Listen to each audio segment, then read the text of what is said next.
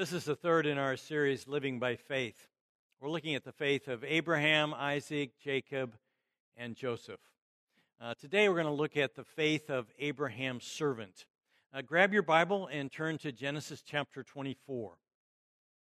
Abraham was now very old, and the Lord had blessed him in every way. He said to the senior servant in his household, the one in charge of all that he had, Put your hand under my thigh. I want you to swear by the Lord, the God of heaven and the God of earth, that you will not get a wife for my son from the daughters of the Canaanites, among whom I am living, but will go to my country and my own relatives and get a wife for my son Isaac. Uh, the Canaanites were known for practices of immorality. They worshiped the god Baal, uh, they worshiped Satan, uh, they actually engaged in sexual orgies in their worship services. They practiced child sacrifice. And they had brutal practices in war. Uh, Abraham said to his servant, Get Isaac a wife, not from the Canaanites. Uh, the people around here are totally amoral. Uh, instead, go back to my people and find a fellow believer for him to marry. As we look at this account, I think we find some principles that are relevant for us today. How do we find people who are fellow believers for dating, possibly marriage? You say, well, how can that be applicable? Asking your servant to go find you a wife or a husband. Well, our practices today for dating are not really working people of all ages, from 15 into their 80s, say that the process can be very difficult. Uh, people try all kinds of dating sites like Tinder, Match, Zoosk, Christian Mingle. Uh, down through the years, the church has been one of the best places for people to meet other people who are trying to follow Christ, and uh, and and find people that they can uh, then date. Um, but young adult groups in many churches today are pretty pathetic. Um, my daughter has gone to Portland State the last three years, and she has tried uh, to find Christian fellowship. At, uh, she's tried uh, different groups there. Uh, she said, You know, Dad, there's nothing here at our church. And uh, uh, she's tried other churches. But some singles are just giving up. Uh, an elderly woman came in to see the pastor and she was planning her memorial service. She said, I want you to get all women pallbearers. And he looked at her like, What? She said, The guys didn't take me out when I was living, so they're certainly not going to take me out when I'm dead. Uh, 93 to 96% of millennials, people basically between 20 and 40, say they want to get married. Even among those who who say the, mar- the institution of marriage is dead. They say they want to get married. It's, kind of, it's really kind of funny. Uh, do you believe the institution of marriage is dead? Yes. Do you want to get married? Yes. Uh, between a guy and a girl doing their own thing, and then meeting and dating, maybe getting married, there is a whole process. Uh, when someone finds a dating partner today, uh, often they put on their social media status in a relationship. Uh, confusion comes when we call this process a status. Uh, there's a whole process of thinking through who to date, how to date, and evaluate. And our text today has a lot to say about it. Now, I'm aware that some of you are perfectly content being single, and that may be God's plan for you. But whether you are a teenager or you're in your 80s, if the love train stops at your house and your life takes a new direction, and since I've talked to a lot of young adults and marrieds over the years who feel they made mistakes in dating, I want to share with you four helpful recommendations for finding a potential marriage partner from Genesis chapter 24 that can help us in this whole dating thing. One, Find a Christ pursuing believer. Genesis 24, verse 3. I want you to swear by the Lord, the God of heaven and the God of earth, Abraham's talking to his servant, that you will not get a wife for my son from the daughters of the Canaanites, among whom I am living, but will go to my country, my own relatives, and get a wife for my son Isaac. Abraham says to his servant, Promise me you'll find a wife for Isaac that's a believer. Don't let him marry somebody around here who has no love or respect for God. People around here are totally amoral. Life is tough enough without God. I don't want him to marry someone who has no interest in God. His servant said, What if they don't let her? Don't let her go. What if they insist that Isaac come and live there with them? And Abraham says, That won't do. God has promised me the land of Canaan as the land for the Hebrew nation. Isaac has to live here. But don't worry, God will send his angel to help you. We read, Make sure you do not take my son back there, Abraham said. The Lord, the God of heaven, who brought me out of my father's household, my native land, and who spoke to me and promised me on oath, saying, To your offspring I will give this land. He will send his angel before you, so that you can get a wife for my son from there. Abraham had some experience with angels. Angels came and announced to him that he and his wife, Sarah, even though they were 190 years old, would have a baby in one year. When uh, God asked uh, Abraham to sacrifice his son Isaac, and Abraham went through with it, the angel, Jesus Christ in this case, stopped him. And so he says, Don't worry, an angel will help you. So let's look at three of the most disliked texts in the Bible. Joshua says, So be very careful to love the Lord your God. But if you turn away and ally yourselves with the survivors of these nations that remain among you, so this is like 500 years after God was uh, talking with Abraham. If you intermarry with them and associate with them, then you may be sure that the Lord your God will no longer drive out these nations before you. Instead, they will become snares and traps for you. Now, Moses stated, this is about 400 years after Abraham do not give your daughters to their sons, or take their daughters for your sons, for they will turn your sons away from following me to serve other gods. And the Lord's anger will burn against you and will quickly destroy you. Now, in the New Testament, the Apostle Paul writes, Do not be yoked with unbelievers. For what do righteousness and wickedness have in common? These verses are unpopular with people that worry about finding a mate because it greatly reduces the number of potential partners. If you're not a Christian, you may wonder why God gives these instructions for Christians to marry only believers. Commands that seem so outdated, narrow, discriminatory, and exclusionary. The answer is that God, in His grace, wants to spare Christians the pain of marrying someone who would turn their heart away from Christ and share no interest in their love for Christ. Tori and I love praying together for things going on in our lives, for our children. Uh, we love going for walks and talking about what we feel God's doing in the world, doing in our lives, uh, how He's changing people's lives in our ministries. To share about Jesus to share about these things and have my wife show no interest, that would put me in agony. To share about the most important person in my life, Jesus Christ, and have my mate yawn, that would be awful. So, God, in His mercy, mandated that you only marry someone who shares your love for Christ. But I've reduced that number even further.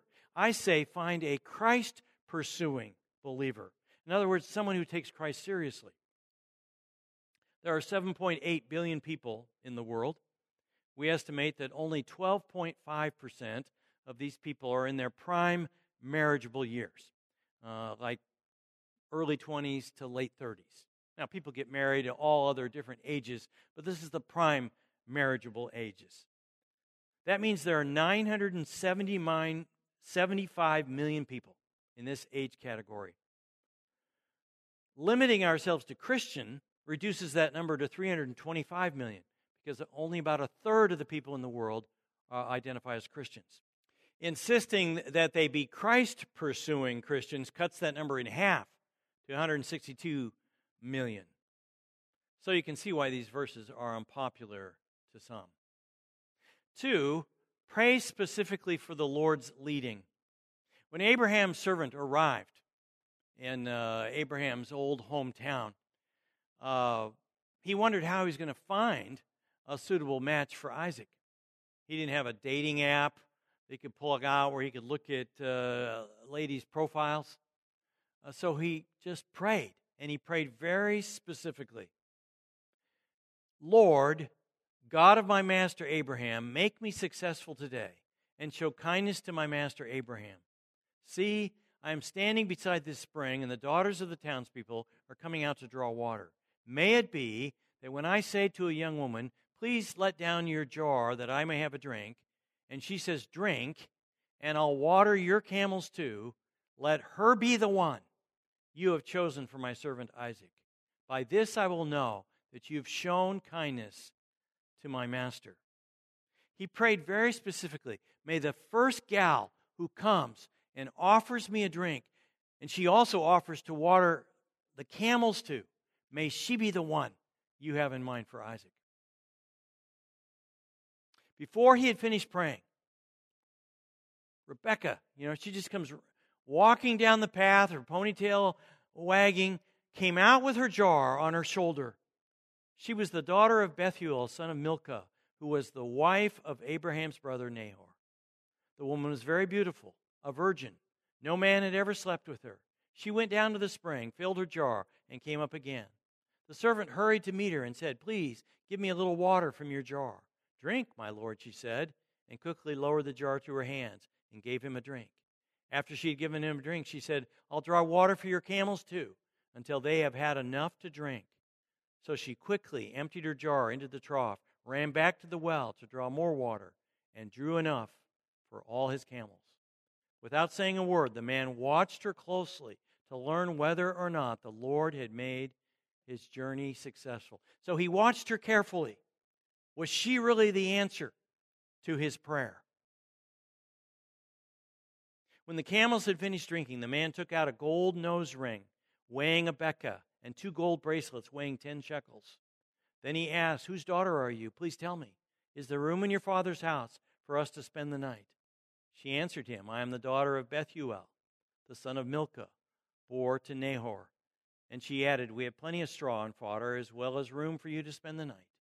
Then the man bowed down and worshiped the Lord, saying, Praise be to the Lord, the God of my master Abraham, who has not abandoned his kindness and faithfulness to my master. As for me, the Lord has led me on the journey to the house of my master's relatives. He praised God for answering his specific request. When I met Jory, her husband had just died of cancer. She was a very young widow. And uh, uh, I met her and I fell in love with her instantly. But I had never dated a widow before. I kind of wondered, you know, what do you, do you wear black? Can you can you joke around? Well, she was in the same position. So I was praying for God to lead me every step, but she was in the same position. She'd never dated as a widow. Is it okay to, to date? Uh, can you become interested in another man? And so she was praying. so both of us praying for God to lead us, put us in the perfect position uh, to begin our dating relationship. Um, I met Jory. Uh, I was the Young Life leader of Deerfield High School. God had blessed that Young Life Club. It grew from 20 to 200 uh, my first year there at seminary. And I was looking for a new girl leader, and Young Life sent Jory and uh, she was with us just a couple meetings at the end of the year. And in the last meeting, uh, uh we were doing final prayers and saying goodbye. Uh, we had about 12 of us. Uh, many of the leaders were fellow seminarians like me. some went to the college that was there. some of them lived in Chicago, and we would be staying there. But most of us were leaving for the summer. So Jory's request was pray for me as I go out to Portland um, to stay with my friends for three weeks. Well, I ran after her after the meeting. I says, "Hey, I work in Portland, uh, Valley uh, Community Presbyterian Church. Uh, call me as soon as you get out there. I have a very busy schedule. I'm, I oversee the middle school, high school, and college. Three meetings a week, and we do six weekend major trips uh, out of the ten weeks. Uh, so please call me when you get there." Well, she wasn't too excited about that uh, calling, but she decided to do it, and she called and the gal that was the receptionist there at the church answered and she said, Oh, Jory, Ron has told everybody that if you call, stop him, stop and go get him right away. So kind of blew my cover. Jory kind of realized, I think he might be interested in me. And that's how we began uh, dating. Three, look for character, not characteristics. We tend to look for characteristics. I want him to be tall, but not too tall. I want him to be strong, strong biceps, but not, you know, crazy in the gym every day. I want him to be funny, but not joking all the time. I want him to have some money, but he doesn't have to be rich. These are all features. What we should be concerned about is character. Rebecca showed character by being kind to uh, give this man a drink. She shown character by being willing to work hard. She was going to go uh, down to the well several times. I mean, camels drink a lot of water. Patrick Lencioni, in his book Team, suggests that when you're hiring someone, you want somebody with three characteristics, and one of them is to be hungry. He doesn't mean hungry like for food, but hungry and they work hard. They take initiative. You ask them to do something and they say, sure. You ask them to do something and they go above and beyond what you asked. They're hardworking. When you're looking for a mate, you don't want somebody who's lazy and just wants to lay around all the time. You want someone who shows initiative and is motivated to work. Jesus teaches, by their fruit you will recognize them. Every good tree bears good fruit, but a bad tree bears bad fruit. The Apostle Paul writes, The fruit of the Spirit is love, joy, peace, patience, kindness, goodness, faithfulness, gentleness, and self control. You can tell what people are like by the fruit in their lives, and that is best shown in their character. Don't underestimate the importance of this. You are initially attracted to a person's characteristics, but over time, you will experience their character. Make sure you know their character. Solomon says, Better to live on the corner of a roof than share a house with a quarrelsome wife. Now, this isn't written for a married man. Great. Now you tell me. This is for the single guy who's in the process of evaluation. He should be asking himself Is she always upset? Am I always going to have to be saying to her, hey, what's wrong? She says, I'm fine. Obviously, you're not. What's wrong? Tell me. Lady Solomon put a verse in for you too. Whoever is patient has great understanding, but one who is quick tempered displays folly. And he also says, Fools give full vent to their rage, but the wise bring calm in the end. If you're dating a guy who has a hot temper, I'd slow it way down. If you're building a relationship with someone and everything's going great, but all of a sudden he or she lies to you, does something dishonest, it will begin to sow seeds of deep distrust. Friend, if your potential mate lies to you, uh, how can I say this? Get out of there. There's something a whole lot worse than not being married, and that's getting married to the wrong person. You end up with the wrong partner, and it's like torture. The loneliness of being single will not be assuaged by the loneliness of a king size bed. If you're claim, uh, dating someone who claims to be a Christian, but they don't act like it, stay clear Saying you're a Christian doesn't mean anything. Saying you're a Christian on your uh, profile is meaningless.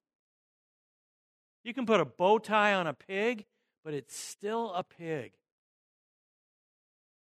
The psalmist writes Blessed is the one who does not walk in step with the wicked, or stand in the way that sinners take, or sit in the company of mockers, but whose delight is in the law of the Lord, and who meditates on his law day and night. That person is like a tree planted by streams of water, which yields its fruit in its season, and whose leaf does not wither. Whatever they do prospers. Ladies, you want to be linked up with a guy like that. Proverbs 31, we read, She speaks with wisdom, and faithful instruction is on her tongue. She watches over the affairs of her household and does not eat the bread of idleness. Her children arise and call her blessed, her husband also, and he praises her. Charm is deceptive and beauty is fleeting, but a woman who fears the Lord is to be praised. Man, you want to live in a home with a woman like that. A man uh, served uh, in the military in Afghanistan, and he got hit with a phosphorus grenade on his face. Phosphorus grenade is like one that sticks to you and keeps burning. And his face was just destroyed. And he made it back from there to uh, Walter Reed Hospital in the United States. And uh, he was laying there one day, and his roommate uh, was just like him. His face was uh, destroyed. And uh, his fiancee came in. And she looked at him and she said, I can't even stand looking at you. And she took off her engagement ring and left it on the table and stomped off. Well, this guy, hearing that whole thing, just started to cry. He cried for his, you know, roommate. And he began to cry for himself, too. What was his girlfriend going to say to him? And she came the next day. And she looked at him and she kind of puckered up her lips to, to fit his and kissed him. And she says, That'll work. That is a woman with character. One reason you look for a person with character is because they have influence on you. God's purpose for a marriage is for a man and woman to come together to build each other up and help each other become better followers of Christ, better people. Jory and I said in our wedding vows, believing that together we can better become the people God wants us to be than apart. Uh, Jory has helped me be a better person, a more caring pastor, and a more attentive father. Finally, look for someone who is willing to delay sexual intimacy until marriage. Back in our text, the woman was very beautiful, a virgin, no man had ever slept with her. She went down to the spring, filled her jar, and came up again. Doesn't seem like an unusual detail to say that the woman was a virgin. But the servant knew it would not be an unimportant detail to his master Abraham. Isaac was a virgin, and he wanted a wife for him who was the same.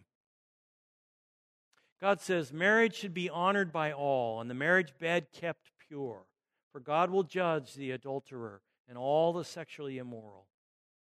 It is God's will that you should be holy, that you should avoid sexual immorality, that each of you should learn to control his own body in a way that is holy and honorable, not in passionate lust like the heathen who do not know God. God in his word says that sexual intimacy is to be saved for marriage. If you're dating someone who understands the importance of this and respects your moral standards, you found a good person. But if he or she is pushing and not willing to respect this God given mandate, back off. You say, why, if a couple is planning on getting married, should they hold off on sexual intimacy? Understand that all of God's commands are meant for our best good. When a couple becomes involved sexually too soon, it often short circuits evaluation in the relationship spiritually, emotionally, and intellectually. Areas that are far more important for the long term health of a marriage. The message we are bombarded with from Hollywood is that about the only thing that matters is sexual attraction and compatibility. Couples who begin their relationship sexually often find that when problems come, the relationship comes crashing down because it lacks the steel like structures undergirding the romance. God's way is to build those steel like structures first. Talk to each other and see if you're on the same wavelength. Do you have the same love for Christ? You know, how do they feel about uh, the whole coronavirus and opening up the economy or the riots that are going on? Grow together spiritually, become best friends, then get married. Then seal the marriage with the joy of sexual intimacy. When Jory and I were dating, it would have been so easy for us to get involved physically, but the rewards of waiting have been so worth it. Just like God brought Isaac and Rebekah together, even though they were living hundreds of miles apart, God is able to bring a mate, dating partner, or someone special into your life. If you hold out for a Christ pursuing believer, pray specifically for God's leading, look for someone with character, insist on someone who's willing to delay sexual intimacy until marriage, you will discover a wonderful relationship. If you've never given your life to Christ by inviting uh, Him into your life, telling Him that you believe He's the Son of God, and asking Him to forgive your sins, you can do that right now as we pray. Father, thank you for this Old Testament text of how you brought a mate for Isaac, who was a fellow believer. And they were miles apart before they met. And we thank you for the counsel we get from that text to show us how we can discover those special relationships too dating partners and possible marriage partners. So I want you to pray right now. If you've never committed your life to Christ, you can do that right now. Thank Him for dying for your sins and in your place and ask Him to be Lord of your life. And if you're uh, looking for a dating partner or marriage partner, uh, tell him that you want to uh, do what you saw in this text and uh, follow his uh, principles. Um, all of you, just pray right now.